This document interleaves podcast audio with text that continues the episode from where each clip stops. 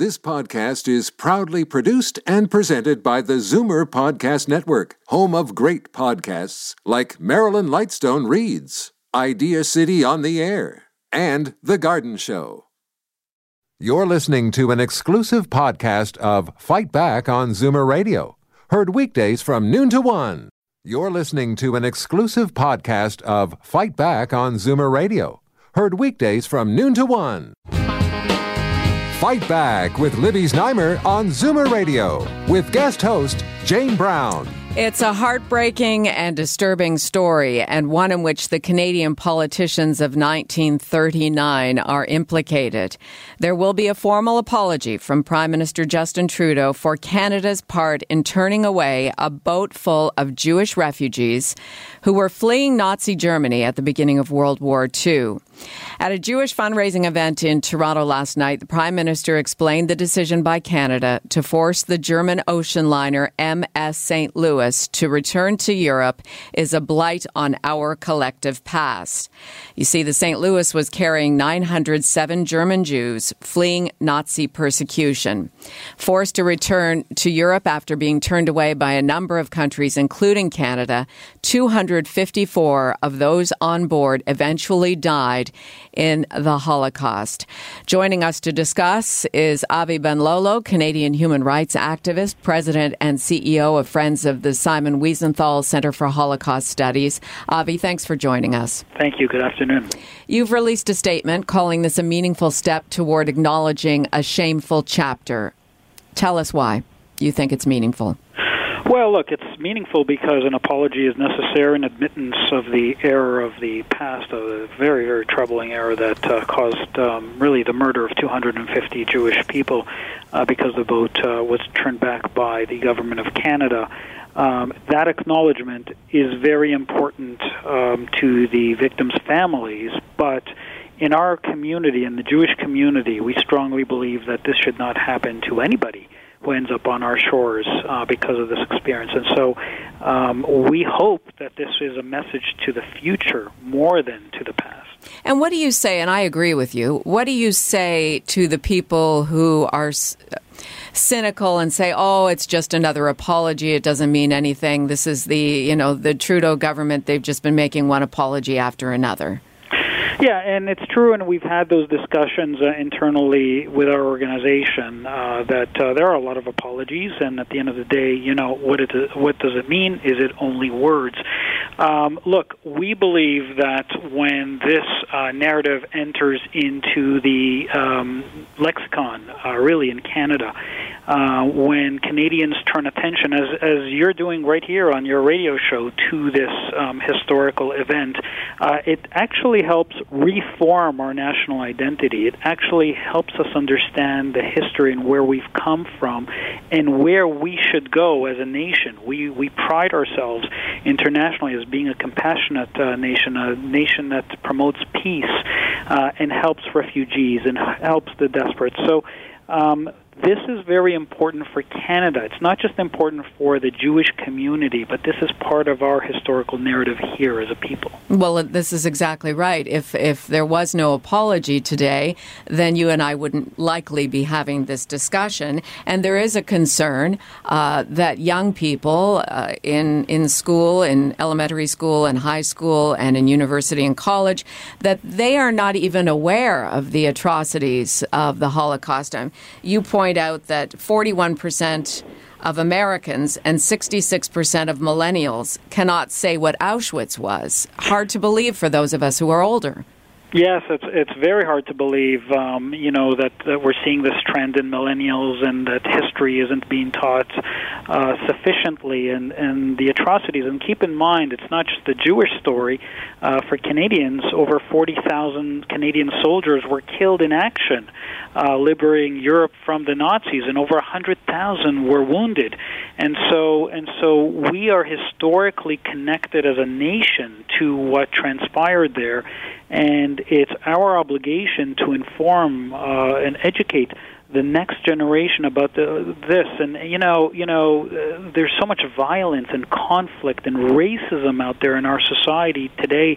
And i believe that part of the reason for that is that we as humans are forgetting the the, the atrocities of the past. We're forgetting the hardships that people experienced even ordinary people experience you know having to go labor in factories and help the war effort and save and not have, have enough food and and so forth we're forgetting those nasty experiences, and so you know we have to keep reminding people so that it will never happen to anybody. Avi, tell us about the history of the MS St. Louis. How did these Jewish refugees come to be on board that ship, and then what happened once it crossed the Atlantic?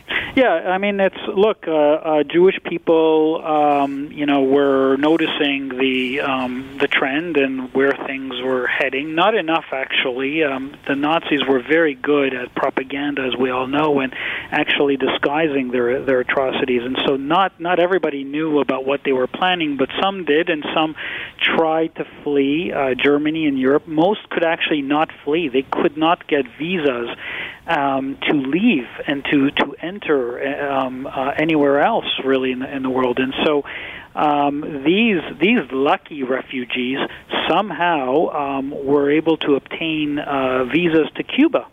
And they were, they, you know, they were being admitted by by Cuba, and so they were able to board. Uh, you know, they paid for the passage. They they got on the, the this ship, the St. Louis, and they crossed the Atlantic and they you know they got to Cuba. They were they were just you know they were they were about to disembark the ship and the Cuban government of the time decided no we don't want these Jewish uh, refugees um, they refused to accept the, the visas that were granted, and so these poor refugees, they were only 90 miles from, from Miami, from the U.S., and they said, well, you know, let's go to the U.S.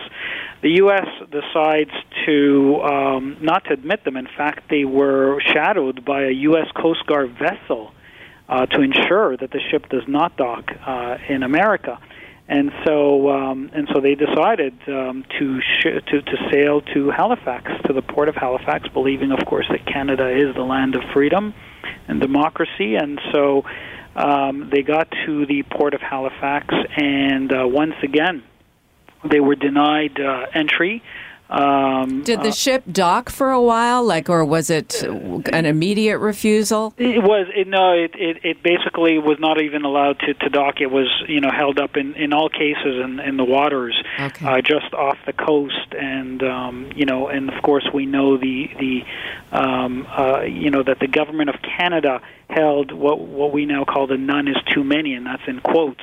Uh, attitude, meaning no Jews um, you know, too many Jews would, would not be permitted on onto our land, and so uh, that was the prevailing a- anti-Semitic attitude of the government of Canada at that time, and the policymakers at that time, and uh, Prime Minister Mackenzie King, and so um, the the ship was forced to uh, return back to Germany where you know they they tried to flee within Europe, but uh, unfortunately, unfortunately, of the 937 passengers, about 250 uh, were murdered. Um, by the Nazis eventually. Well, some had to uh, disembark in Germany, right? And then others, uh, the others who were the survivors, how did they how did they live?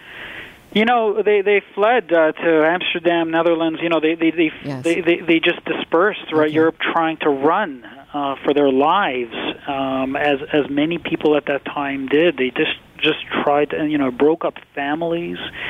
Um, it's a horrendous story, really, and uh, as we know uh, six million Jews in total were murdered by the Nazis in uh, in Europe, and uh, millions others, uh, non-Jews, were also murdered. And uh, overall, over 50 million people were killed uh, in World War II. If you, it's just a staggering, staggering number at what uh, Nazi Germany had created, and so um, that is um, one uh, small part of what transpired.